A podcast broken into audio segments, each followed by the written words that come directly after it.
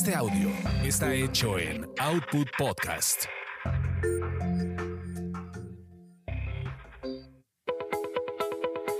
Bienvenidos a Tasty Tours, donde experimentas la magia de los destinos gracias a los sabores y aroma de sus comidas y bebidas.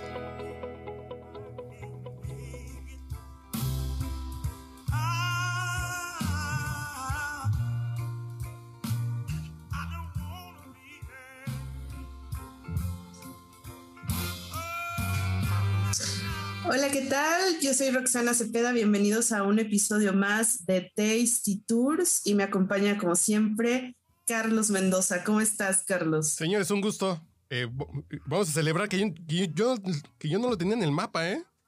Que la fecha que celebraremos el día de hoy no la tenía en el mapa. Digo, hay que celebrar el Día del Maestro, el Día de las Madres en mayo. Mi hermano cumple el 20, pero creo que esta celebración, pues sí, sí se empareja con todas las demás. Oye, yo acabo de cumplir años también antier, entonces tenemos que, tenemos que celebrarlo y es que justamente el tercer sábado de mayo es nada más y nada menos que el día del whisky. Y bueno, pues aquí Charlie ya está haciéndole honor al día y se está tomando. Estoy viendo ahí un Bushmill que está en, las rocas, está con agüita mineral o cómo te lo preparaste. Sí, eh, en las rocas con un, como lo recomiendan los expertos, es un hielo grande. Es un hielo grande y un chorrito de, de agua mineral. Ah, ok, muy bien.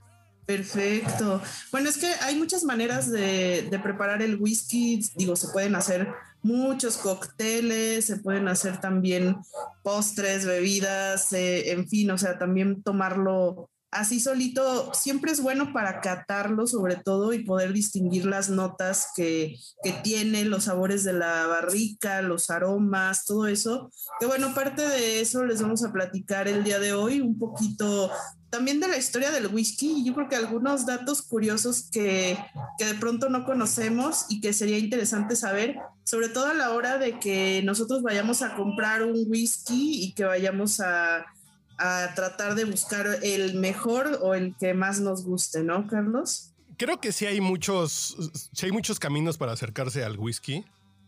Digo, por ejemplo, bueno, no, fíjate que mi historia con el whisky es, fue más extraña. Yo no era whiskero. En la universidad iba a un lugar de mala muerte, allá por el centro de la ciudad, que se llama La Perla, que es un lugar que seguramente conocen los que están en la Ciudad de México y están debajo de los 40 es un lugar donde había travestis, había baile, había show. Eh, estaba muy divertido el lugar. DJs, había DJ, había música. Muy, muy divertido. Y ahí vendían caguamas y vendían highballs. Nada más era todo lo que vendían. Y el highball lo hacían con un whisky que sigue vendiendo la europea, marca Inverhouse. Que, que, que, la botella debe, debe estar ahorita como en 120, 130 pesos. Wow, es baratísimo barato. y corrientísimo. Pero yo ahí fue como, fue como mi primer acercamiento con el whisky y después con el Teachers cuando estaba ya en la universidad también. Pero fue así de no me gustaba, pero en esa onda de cuando estás bailando, cuando estás en el show. Eh, claro. El calor, el highball, a mí siempre se me ha hecho muy refrescante. Cuando tengo sed realmente, o es una cerveza o es un highball whisky con agua mineral y unas gotitas de limón y a lo mejor una pizquita de sal. Es, es lo ideal para la sed. Para la sed, para un whisky. Y después ya empieza a descubrir que hay, que hay bourbon, que está Jack Daniels, que hay diferencia entre los escoceses y los irlandeses. Y ahí ya comienza. Sí, claro. Y es que además el whisky, hasta donde yo sé, como tal, no es una bebida que tenga una, digo, una denominación de origen de un solo lugar, sino que lo pueden fabricar en muchos lugares, aunque bueno, sí, sí de pronto cambian algunas cosas y sí, sí hay como cierta protección, sobre todo del, whisky que es escocés y del bourbon, en, el cambio a veces hasta de algunas letras, ¿no? De cómo le llamas o, o también hasta de los nombres, ¿no? Es correcto. Por ejemplo, los únicos que tienen derecho a llamarse y a llamarse whisky son el escocés, whisky, whisky con Y nada más, whisky a secas. es, es el es el escocés, el japonés, me falta otro que ahorita se está viendo en la pantalla la información, es ah, Japón, Canadá y Escocia pueden llamarse whisky. Whisky. K-Y. También en la India, el principal productor mundial de whisky es la India, que es un mercado interno. Básicamente es un mercado interno, pero tienen 1.200, 1.300 millones de, de indios. Entonces, eh, en la India también es whisky. Y el whisky es, por ejemplo, el de Estados Unidos. Es también el que conocemos como el bourbon, ¿no? El bourbon es denominación de origen por, por Kentucky. El whisky que se hace en ah. Kentucky es bourbon. El Jack Daniels, por ejemplo, que es whisky, eh, que también tiene la diferencia de estar hecho con, con principalmente maíz no con cebada. No, eh, tiene. Es Tennessee Whiskey. El Jack Daniels no es bourbon, que la gente comete como ese error de decirle bourbon al Jack Daniels. No, el Jack Daniels es un Tennessee Whiskey, que es una denominación de origen. Vaya, y además también, fíjate que ahorita que mencionaste el tema de, de con qué está hecho el whisky, de los granos, también hay, hay toda una, bueno, no controversia, más bien eh, es justamente parte de lo que hace que el whisky adquiera su, sabor, eh, como todas estas notas únicas, es esta combinación de granos. Hay, hay algunos que, por ejemplo, le llaman los single malt, que están hechos solamente de un solo grano, son como, digamos, más puros. De cebada. Y después hay otros, sí, que sí, simplemente puede ser, por ejemplo, el de, el de cebada. Este, luego hay otros que, que los hacen más con granos de maíz, pero también mezclan con cebada, con trigo, con un montón de granos y ya, bueno, se vuelven ahí unas, unas mezclas que de pronto sí son muy interesantes, pero también hay, hay otros que no me, no me encantan tanto, ¿eh? Y también, ah, vamos a hablar, porque tenemos que hablar mucho de whisky, fíjate que sí me gusta mucho. Soy muy whiskero y sí me gusta clavarme en la textura. Por ejemplo, también hay whisky mexicano. Ya hay un par de ¿Ah, marcas mexicanas hay una que se llama Sierra Norte o Sierra Negra, que es. Creo que yo una vez probé uno, uno en Guanajuato, uno que hicieron en Guanajuato, que también se me hizo interesante y dije, mira, por supuesto hay que incursionar, digo, no es nuestra bebida tradicional, pero pues está bien que ya se estén haciendo también whiskies aquí en México, ¿no? Pero tiene un sabor muy característico, además que le da los maíces, los maíces autóctonos. Eh, eh, porque este lo hacen, este cierran, es que no sé si es Sierra Norte o Sierra Negra. Discúlpenme que no lo tengo fresco. No lo había escuchado. Es muy rico. ¿Dónde lo hacen? en Oaxaca. Es oaxaqueño y tiene esta onda ahumada, tiene esta onda del maíz. Es muy, muy, muy rico para tomarse solo. y creo, creo, no soy 100% seguro, pero lo hacen los mismos que hacen el mezcal coch. Ok los mismos. Yo creo que también quisieron darle como esta ondita ahumada del, mezcal. Para Pero es muy rico, es, si lo pueden. Darle el toque mexicano, ¿no? Búsquenlo en Amazon. Es, Sierra Norte, estoy casi seguro que es Sierra Norte. Y búsquenlo en, Amazon y les llega en un día. Es una delicia, es una delicia, es una delicia de whisky. En serio, vale la pena probarlo, vale la pena. Eh, creo que aquí sí con el whisky es un tema de primero probarlo solo. Porque mucha gente, que es lo que platicaba hoy, por ejemplo, con el Buchanan's, le ponen refresco. O ginger ale, o manzana. Yo, por ejemplo, hay veces cuando consigo ese, ese refresco de pera, un refresco ah, ese es muy bueno. Es muy rico. Pero es así como de, si, si le vas a poner manzanita sol o, o, o, o, cuál otro refresco manzana hay. Ahí se me fue el nombre. El, el del ginger ale, ¿no? También. Sí, si le vas a poner refresco de manzana, yo recomiendo eh, marcas baratas. Y hay marcas baratas buenas. Está Grants, está, está Johnny Walker, está cuál otro. También sabes cuál está, está bueno que probé hace tiempo, el de Monkey Shoulder. Eh, es un whisky que lo hicieron como un poco más de hecho para mixología, justamente es un whisky barato y está rico, está rico así para mezclarlo y, probarlo de esa manera. Sí, pero si lo quieren mezclar, no gasten tanto. ahí sí mi recomendación es no gasten tanto para mezclarlo, porque lo divertido, lo divertido del whisky es como encontrar el saborcito.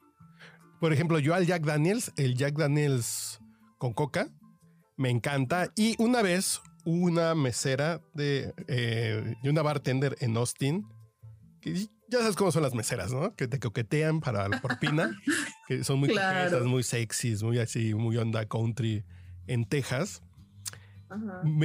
yo le pedí un Jack and Coke y me sirve un Jack and Coke y yo, lo, yo, yo le doy el trago pensando que va a tener mucho refresco. Ah. Y, no. Te lo sirvió con la mano pesada. No, pero tenía un centavo de Coca-Cola. Y yo sí, yo nada más pelo los Y si le digo, ¿qué hubo? ¿Qué pasó? Y, lo que ella me dijo con voz muy sexy, que lo tengo marcado, es que me dice que su receta es Jack Daniels y un susurro de Coca-Cola. A Whisper. Y me dijo tan cachondo que dije, está bien, ya, y ya te ganas la propina. Lo acepto. Sí, sí, sí. Eh, entonces, a partir de ahí, yo el Jack and Coke me lo tomo con un susurro de Coca-Cola y es muy rico. Eh, es, son así la onza, los 50 mililitros y échenle dos chorritos de coca y muchos hielos y es muy rico.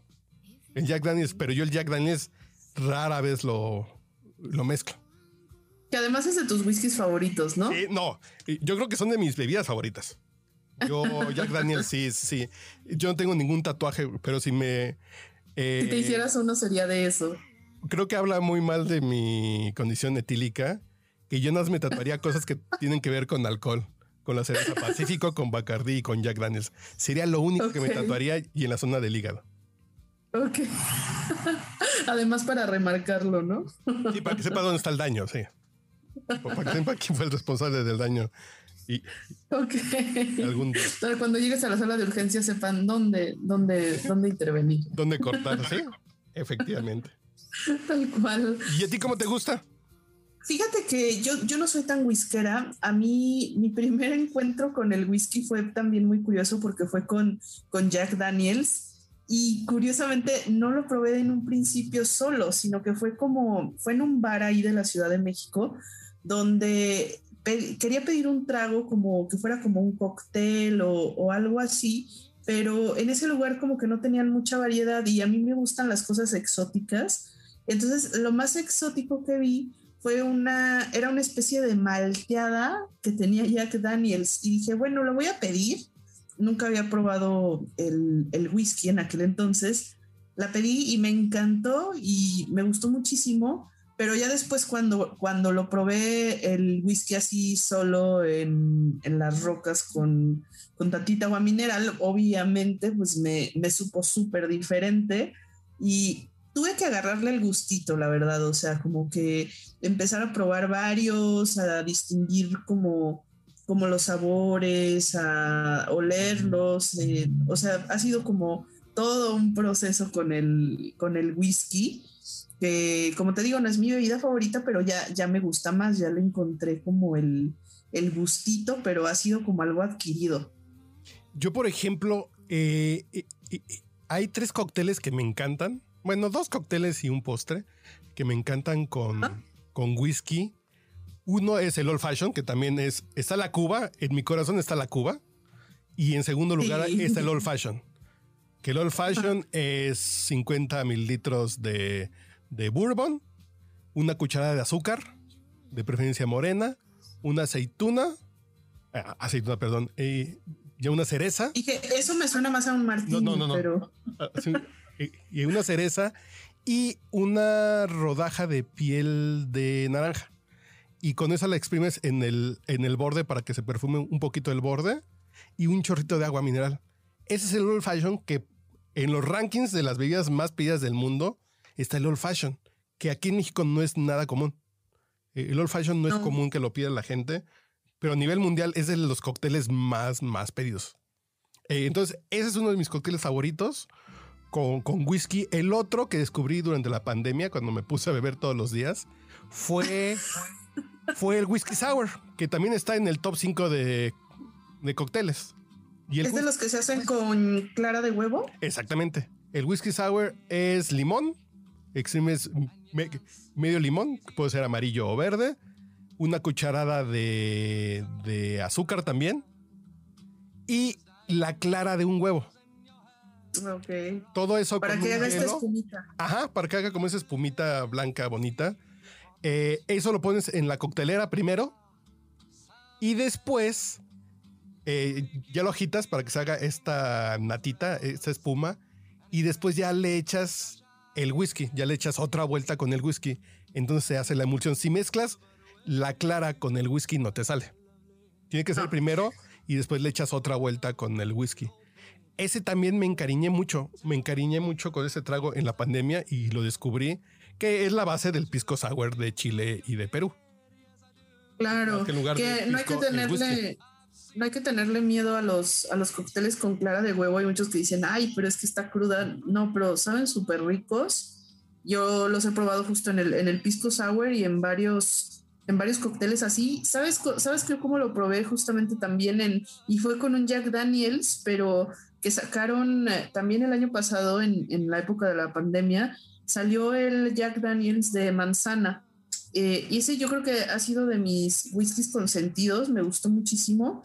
Y ahí preparé yo un cóctel que era, era justamente con esta parte de la, de la clara de huevo, pero también tenía crema para batir. Salió justamente muy parecido, yo creo que a la malteada que probé la primera vez y yo creo que me dio como ese, ese recuerdo de la malteada de whisky. Y no, estaba, estaba delicioso. Yo, por ejemplo, de mis bebidas que ya están vetadas en mi casa, porque mi mujer una vez se puso una tremenda que básicamente se alejó del alcohol por esa bebida. Hace hace como 10 años, en un Super. Bowl, hicimos malteadas de flotantes. Hicimos flotantes de helado de vainilla, cerveza de raíz y Jack Daniels. Es riquísimo. Pero, pues si te tomas dos botellas de Jack Daniels y dos litros de helado, la cruda es Ya tremenda. Es tremenda. Pero para echarse uno, así de dos bolas de helado, una botella de cerveza de raíz y dos onzas de Jack Daniels, es tan rico. Es un gran postre. Gran postre, gran botanita, así como, como para la tresita que se te antoja algo dulce. Es muy rico, pero sí, cuando la borrachera de un día, de un Super Bowl, está basada en eso, es tremendo, es tremendo, es tremendo. Y además luego también hay, hay algunos whiskies que sí, como que algunas personas le dan, les dan más cruda que otros, ¿no? Bueno, yo, yo no sé si, si tenga que ver algo, no sé, alguna marca en específico, Ah, y- o que son más los bourbon, o... Los bourbon, a mí los bourbon de Kentucky, Jim Beam, eh, Bullet, eh, eh, Monkey Shoulder también es bourbon, no. Sí, Sí, eh, Monkey Shoulder y me falta otro que también me ha dado ganas de cortarme la cabeza, que no me acuerdo, pero sí, sí, sí, sí, son tremendos. A mí sí me da un dolor de cabeza muy, muy, muy severo. Me, me Oye, que ¿y cuál ha sido como el whisky más caro que has probado? El más caro que he probado. Tal vez un Singleton, como de 23 años. O, o el Sinatra que platicamos la semana pasada. Que el Sinatra sí lo, sí lo compré. Ya compré dos botellas, por cierto. Ya compré otra de Sinatra. Que pueden ver en YouTube, en mi canal de videos. Que está la reseña. Porque también salió un J Balvin. Salió un J Balvin Exacto. Buchanans. Entonces ahí los pongo a pelear y ya sabrán quién ganó. Pero yo creo que el más caro y el que sí fui corriendo a comprar otra botella antes que desapareciera fue el Sinatra. Es una locura. Y, y así tengo Y antes de aquí- que lo subieran de precio, ¿no? Porque aparte lo, No, no, lo no, encontraste en, no hay. una, No, porque no hay. en una mega ganga. Y además tengo este escondidito aquí en mi escritorio. No vayan a pensar mal de mí. Es un Jack Daniels de aniversario del 150, que es del 2016, que es un Jack Daniels de 50, 50% alcohol. Es 50 grados. Es la mitad. Normalmente el whisky tiene 40. Sí. Entonces, Es más o menos, eh, más o menos como el promedio que tienen también tequila, mezcal y bueno, hay variadito. sí, 40 pero y sí. ya hay algunos de estos, de estos, ¿cómo se dicen? De estos, de estos cristalinos que hasta 35 lo bajan, pero ¿eso qué? Eso que- Para eso me compro Fíjate que yo, un Bacardi blanco. yo eh, uno de los de los que he probado así como más exclusivos, que de hecho sí, sí tenía unas notas así súper perfumadas y acarameladas, fue el, el Glenfiddich Grand Cru, que apenas este, este año lo sacaron. Es un whisky escocés. Y bueno, o sea, está súper añejado en, en, barricas de roble francés, americano. Y tiene, tiene unas notas muy sutiles, muy suavecitas, pero al mismo tiempo que te quedan así como todo, todo el aroma en la, en la boca, como, como si fuera un perfume, pero rico, ¿no? O sea, un perfume de whisky tal cual. Un perfume de eh, Sí, y es súper es, es rico y ese sí tal cual es para, para tomárselo solito, hasta para maridarlo con una carne, con un pollito, con, con algo muy, muy rico para, para una ocasión especial de celebración. ¿No? Ay, y por ejemplo, Frank Sinatra, cuando se murió, pidió que lo enterraran con una botella de, de Jack Daniels. ¿En serio? Entonces no vaya a ser la de malas que también tengan que ser lo mismo con un cartón de Pacífico, una de Bacardi y uno de Jack Daniels, no va a ser. Una Cuba. Una Cuba. No, no, nomás déjenme todo ahí, yo me la hago. Si despierto, me la hago. Tú solito te la preparas. Uh -huh. Y bueno, pues fíjense también que eh, en el tema ya del, del whisky escocés, tiene, para que se llame whisky, tiene que tener por lo menos tres años de maduración y también en, en la, a la hora de estarlo elaborando, uno de los temas pues súper importantes es lo de la barrica, porque pues el tostado es, es lo que más le da el sabor. Entonces la, la, barrica tiene que ser de roble y en la barrica donde hacen el whisky escocés no debe exceder la capacidad de los 700 litros. Esto yo creo que también es precisamente porque para que pueda adquirir como todas estas notas, y porque imagino si lo haces en barricas más grandes, bueno, ya, ya te queda aguado, te queda mal hecho, ¿no? Como, como decimos. Y, algo también importante es el, el, tema de la edad. Por ejemplo, compar si lo comparáramos con un vino, el, el, vino sí lo puedes, por ejemplo, a, a veces envejecer o, o añejar en una, en una botella, ¿no? Y sin embargo, por ejemplo, en el, en el whisky no, o sea, el whisky tiene que estar, bueno, en su, en su barrica y pasar como ahí por ese proceso. Y también eh, los expertos lo que recomiendan es que una vez que abres una botella de whisky, no pasen más de dos años para que te la bebas, que en este caso, pues no creo que, no creo que pase ni siquiera del año, ¿verdad? Algo así, no, no, yo, bueno, no sé, con el Sinatra yo creo que sí lo voy a guardar para cuando tenga nietos que ni, hijo, que ni hijos tengo, pero sí, sí le voy dando sus besitos. Por ejemplo, y, y, anécdota real, anécdota real, yo compré un, un Bush Mills 11 años, un single malt, y dije, yo era redactor todavía en el 2006, entonces no era tan, tan pudiente. Hace mucho. Entonces dije, no, es, este me lo voy a tomar en una ocasión especial. Ah, porque además, además, entre las nociones terapéuticas y medicinales del whisky, baja la presión. Eso está okay. comprobadísimo. Si traes la presión alta, un whisky, un highball, te relaja mucho. Es uno. Ya Entonces, 20, ya no es mentira lo que me dijo mi tío. Un tío me dijo que, que él, su doctor, le recomendó tomarse diario un whisky para la presión. Sí, sí, sí. Un whisky baja la presión y, por ejemplo, un brandy, un coñac, sube la presión. Okay. Sí, no, son cosas que los cantineros saben. Y sí, a mí, por ejemplo, cuando estoy muy tenso, cuando me siento muy acelerado, un whisky me pone un freno muy sabroso, así de, ay, caray. Entonces compro este whisky en un viaje a Europa. Dije, me lo tomaré en, alguna ocasión especial. Y me duró como dos, tres años ahí guardado. El día de las elecciones del 2006, en que a medianoche dicen que había empate técnico y no se podía saber si ganó Calderón o López Obrador, ahí lo abrí. Dije, no, esto quién sabe cómo se vaya a poner. No sé cómo vaya a terminar. No sé cómo vaya a terminar. Entonces yo creo que el 7 de junio, que el 6 de junio también me voy a abrir otra. Vamos a ver cómo nos va. Pero sí. A ver cómo nos va. Eh, para, son de los temas terapéuticos y en serio, no abusen. Si te, se toman 28 whiskies, pues ya. Pues ya se van a quedar dormidos. Pero uno un poquito de presión alta, Si son de presión alta, medíquense y cuídense, ¿no? Pero si sienten un poquito así como aceleracioncita, un whisky te pone un freno bien rico. Yo, yo eso son de las cosas que digo, si vale la pena, uno, para el estrés. En serio, pruébenlo un día que estén estresaditos, que estén tensos, que estén como de mal humor. Así de eso que siente que la espalda está apretada. Un, un buen whisky, sus dos hielitos, su chorrito de agua mineral. Y en 10 minutos se sienten mejor.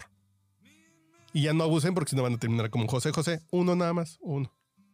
Nada más uno. Y es que fíjate que también el, el, whisky, como muchas bebidas alcohólicas, en algún tiempo cuando surgió, se utilizaban tal cual como, como medicina, como, como un elixir, ¿no? de agua de vida. Por ejemplo. que de hecho es un significado. Se, eh, la palabra whisky significa agua de vida, tal cual. Entonces es, es un líquido sagrado y vital que hay que tratarlo como tal.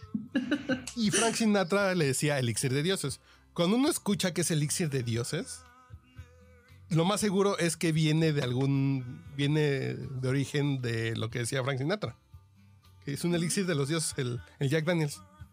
Y, y yo ahorita me acabo de servir este Jack Daniels 150, pero les quería platicar del Bushmills. Bushmills. Ah, cuéntanos de ese whisky. Es irlandés, es de mis whiskies favoritos, que lo pueden encontrar en, en el súper. No, creo que el Black Bush ya lo pueden encontrar hasta en, en las tiendas de conveniencia. Este, por ejemplo, este Bushmill solamente lo podías comprar hace 10, 15 años. En Europa, en el Duty Free, cuando venías de regreso, ahí lo encontrabas. Y ahorita ya lo encuentras en, el Oxxo de la esquina. Eso me hace muy feliz. Y por ejemplo... Está bastante bueno, ¿eh? Es muy rico. A mí me parece una locura de, de whisky. A mí, yo soy más fan de los irlandeses. Creo que escoceses. Me gusta el Johnny Walker el rojo para ponerle refresco, para ponerle agua. Eh, el Cutie Sark. Es muy rico que se vieron la película de, de, Green Book, esta película de, del pianista que va al sur de Estados Unidos. Ahí él toma Cutie Sark. Eh, Olpar, por ejemplo, el Chivas y el Bucanas. No me gustan, no. Ahí sí le saco la vuelta así de no. A mí el Chivas sí me, sí me ha gustado, ¿eh? Los, los demás que dijiste no tanto, pero el, el Chivas sí, pero yo creo que yo también me quedaría o con los Bourbon o con los irlandeses. A mí me gustan más, mucho más. Ay, por ejemplo, también está el japonés, el, el, Suntory, el Toki y el Ibiki. Son bien ricos, ¿eh? El Ibiki debe estar como en mil, 1800 pesos la botella. Y el Toki debe estar como 600 pesos. Si encuentran el Toki, es muy rico. Ese es un whisky que sí se escribe con isolita, whisky, porque es japonés. Es muy rico. Eh, esos japoneses se fusilan bien las, las bebidas de otras partes, les quedan buenas. Pero el Bushmills, este que me, que me estaba tomando, es un whisky irlandés. Está madurado en barricas de, de, de vino generoso de cherry. Ah, qué rico. Es muy rico. Y esta destilería, Bushmills, esa destilería irlandesa, es de 1608. Es la destilería en el mundo más vieja, que tiene una licencia y que existe hoy. Es la más vieja. Es la pues por algo saben hacer bien las cosas, ¿no?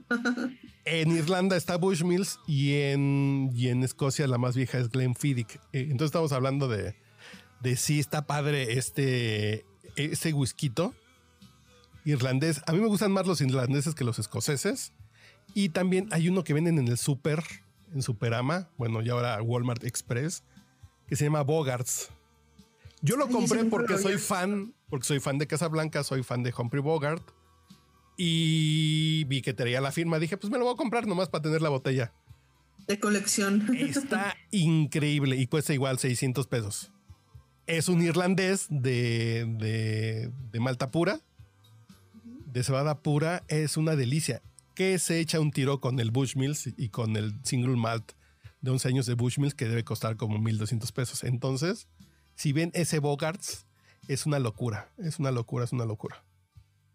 Sí, sí, me imagino. Que además, pues pueden hacer experimentos hasta de ponerlos a competir, ¿no? De pronto hacer alguna pequeña cata en casa entre diferentes whiskies y, empezar a compararlos, ¿no? Que también es importante eh, hacerlo, es un ejercicio divertido, es poder como distinguir todas estas diferencias entre cada uno de, sabores, de aromas, de, la misma barrica, ¿no? Jugar un poquito con, con adivinar este, parte de los, de los elementos, de todo lo que hay atrás de ese, de ese trabajo para que el whisky llegue a la mesa, ¿no? Sí, no lo tenía planeado, pero creo que mañana, día del, del whisky, voy a... ¿Qué vas a hacer? Voy a sacar todos los que tengo. Ah, ok. Creo que tengo Bushmill. Tengo, Espero que no te lo tomes todo, pero... Tengo tres Jack Daniels. El Jack Daniels es el número 7, que es el de siempre el 150, tengo un single, un single barrel, tengo el Bogarts, tengo el J Balvin, tengo, tengo, tengo el Sierra Norte, este mexicano, eh, eh, tengo un, ay, ¿cómo se llama este? El Maker's Mark. Sí, sí, tengo varios. Creo que voy a ¿Qué vas a hacer como una catita de cada uno? Sí, sí, sí. Creo que mañana sí, en, que mañana tengo mucho trabajo. Pero que mañana sí, sí le voy a dedicar un ratito a y a sacarle brillo al frasco y a, probar algunos, sí. Creo que sí se lo merece. Idea. Es buena idea y, bueno, también que, experimenten en hacer cócteles, en, en probarlos de muchas maneras y nos digan pues ahora sí que cuáles son como, como todos los favoritos, ¿no? Del, del whisky, que fíjate que también estaba, estaba leyendo un dato súper interesante de que cuando fue, bueno, tú te acuerdas cuando fue la, prohibición de, del alcohol en Estados Unidos, eh, de los pocos, o del, más bien yo creo que casi el único que, que podían beber justamente en la ley seca, o digo, era con una trampita, eh, pues era justamente el whisky, porque lo podían conseguir en las farmacias con receta médica, ¿no? Ah, claro, claro, claro. Lo que pasa que ahí se llamaba. Lo que pasa que hacían jarabes muy pinches malos para con una base muy alta de alcohol. Entonces, como era jarabe para pues la gente iba y lo compraba y sabían espantosos, pero tenían alcohol. En Las Vegas, y hay un museo que si pueden ir, es el Museo de la Mafia, The Mob Museum en Las Vegas que tiene un piso dedicado a la prohibición. Porque toda, porque toda la mafia actual gringa hasta nuestros días viene de sus orígenes de la prohibición. Fue todo lo que se quedó de todos los que se pusieron a contrabandear alcohol. Y hay un bar, hay un speakeasy en el museo donde hacen su propio alcohol, como lo hacían en, en, el, en, el, en los 20s, en los 30s en los tiempos de la prohibición y hay cócteles. Es un gran restaurante. Vale la pena. Creo que voy a vacunarme en Estados Unidos a fin de mes. Creo que voy a ir a ese museo nomás para echarme dos cócteles ahí en el, en el sótano. Pero además ahí lo ¿Vas a ir allá a Las Vegas? Voy a Las Vegas a vacunarme. Sí, me voy a vacunar. Entonces voy a ir al Mob Museum, que es muy interesante porque además quiero comprar un libro que no compré la vez pasada que fui, que es de cómo hacer eh, whisky casero. Y si lo quiero intentar, si lo quiero intentar. Oye, eso, estaría padre y podrías em, empezar ahora que ya vemos que también hay whiskies mexicanos a implementar a lo mejor ahí tu, tu mini fábrica de whisky casera, ¿no? Y lo más gracioso es que tengo un par de amigos que seguramente vendrán la próxima semana. Si andas por acá, Roxana, la próxima semana o la otra, ya van a venir los amigos de Café de los Sentidos, que ellos se dedican a mover maíz, maíz autóctono. Entonces a lo mejor, e, a lo mejor ellos me podrían surtir el maíz si me quiero poner a hacer whisky casero. Fíjate. Yo creo que sí. Para cuando cumpla 45 ya tengas como sus tres añitos de barrica, yo creo que sí lo puedo lograr. Sí. Se puede hacer todo, cerveza, tequila, mezcal, que no podamos hacer un whisky en la casa. Y bueno, pues ya, ya nos vamos. Eh, vamos a celebrar el Día del Whisky todos y cuéntenos un poquito cómo les gusta tomárselo, cuáles son sus, sus marcas favoritas, eh, cuáles les gustan, cuáles les gustaría probar también. Y bueno, yo soy Roxana Cepeda, Carlos Mendoza. Cuídense mucho y síganos aquí en nuestras redes sociales para más cosas que tienen que ver con whisky, bebidas y viajes.